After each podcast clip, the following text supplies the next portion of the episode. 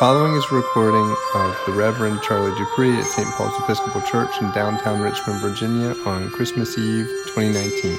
Thanks for listening.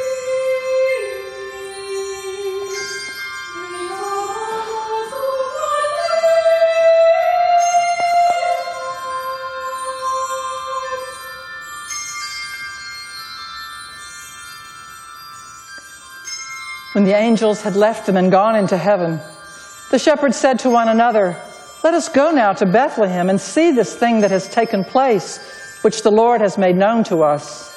So they went with haste and found Mary and Joseph and the child lying in the manger. When they saw this, they made known what had been told them about this child. And all who heard it were amazed at what the shepherds told them. But Mary treasured all these words and pondered them in her heart. The shepherds returned, glorifying and praising God for all they had heard and seen as it had been told them. The Gospel of the Lord.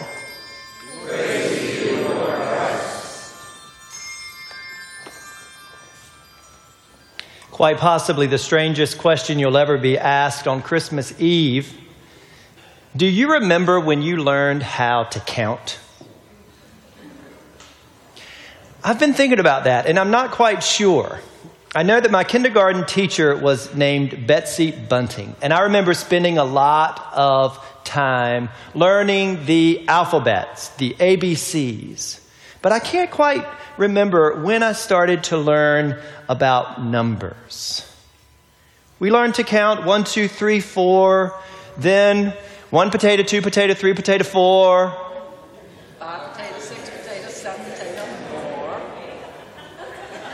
I never knew the end of that. and then things got really out of control with the whole number thing. We began to divide. We began to add. We began to multiply. Then came Algebra 1, and then Algebra 2. And that's about the time that I stopped taking math classes. but numbers are everywhere, they're everywhere in our society. Calculators, computers, checkbooks, clocks, bank accounts, passwords, stock market. We've moved from one potato, two potato, three potato to something that we can't possibly count on our fingers or our toes. Learning how to count. It turned from a simple exercise to something completely different. So, what in the world does this have to do with Christmas Eve? You're probably asking. Well, it's because the gospel story that we hear tonight begins with an exercise in counting.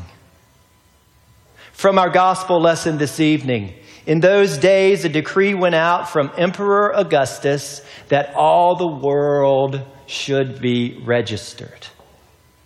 This was the first registration and was taken while Quirinius was governor of Syria. So, what's a registration? Well, it's a census. And it's nothing other than a way of counting, a process for counting people. The Empire of Rome wanted to know how many people there were. They wanted to know how many people they could tax. And they wanted to know how to right size their armies so that they could stay the most powerful empire in the world. So Rome just wanted to know the details so that they could maintain their position. And Luke is very specific about this. And he names Augustus as the one who called for the accounting.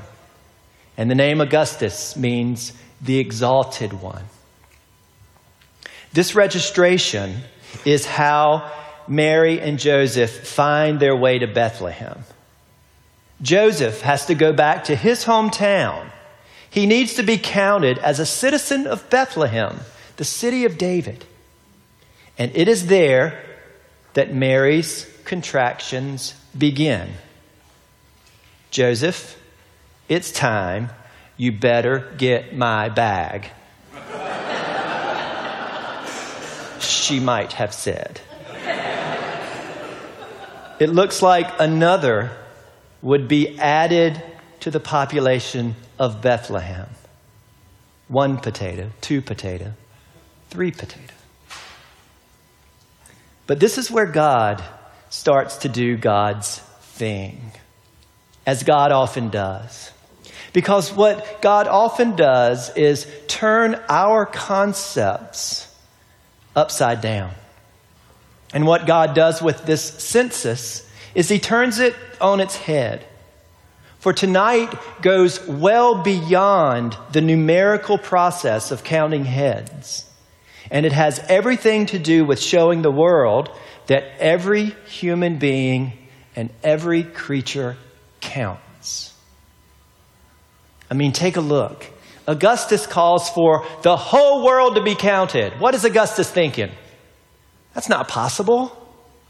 So, what is Luke doing here? Our writer is making a statement because Augustus thought that he was the one in control of the whole creation. But what enters into the world tonight is something else that lays claim to the entirety of human experience. And that's what we come to celebrate this evening. This birth. That God was born. That God was born means that you and your experiences count. It means that you are special. That God was born means that you have permission to be fully and completely you.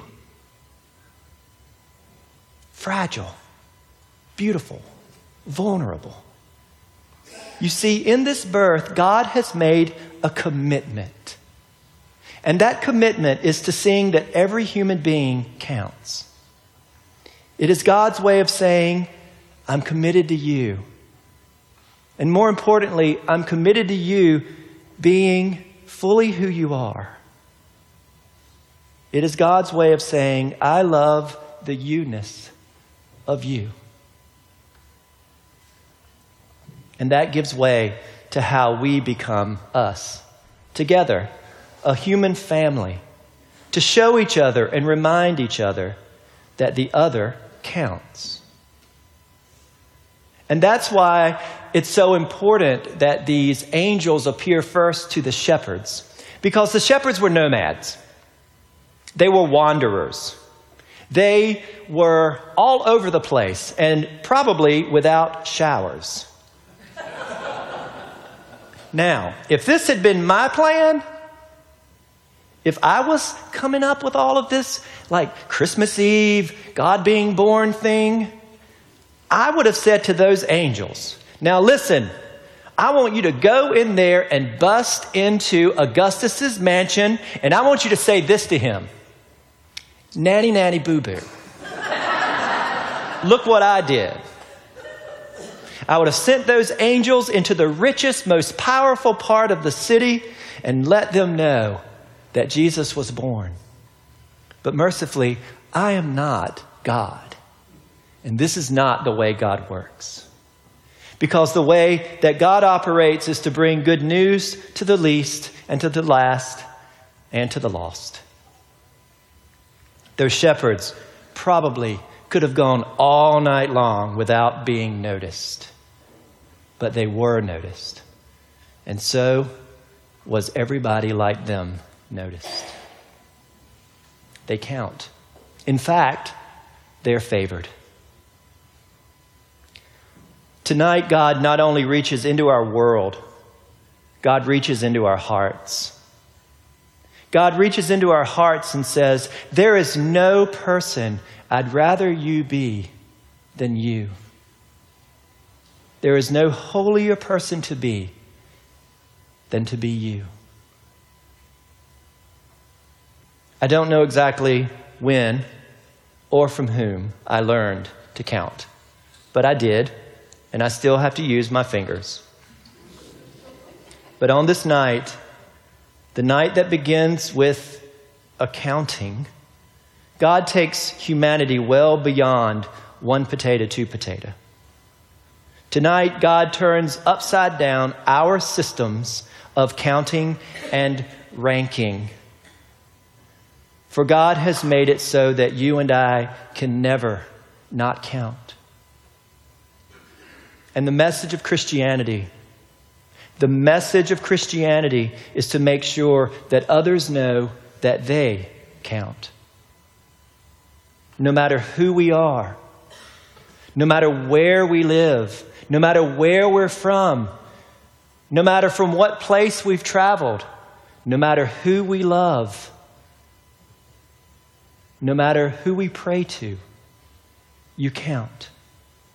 And the message of this night is that God knows us, loves us, and counts us all as beloved. This is the joy that we bring to the world. May you be blessed, and may you be a blessing.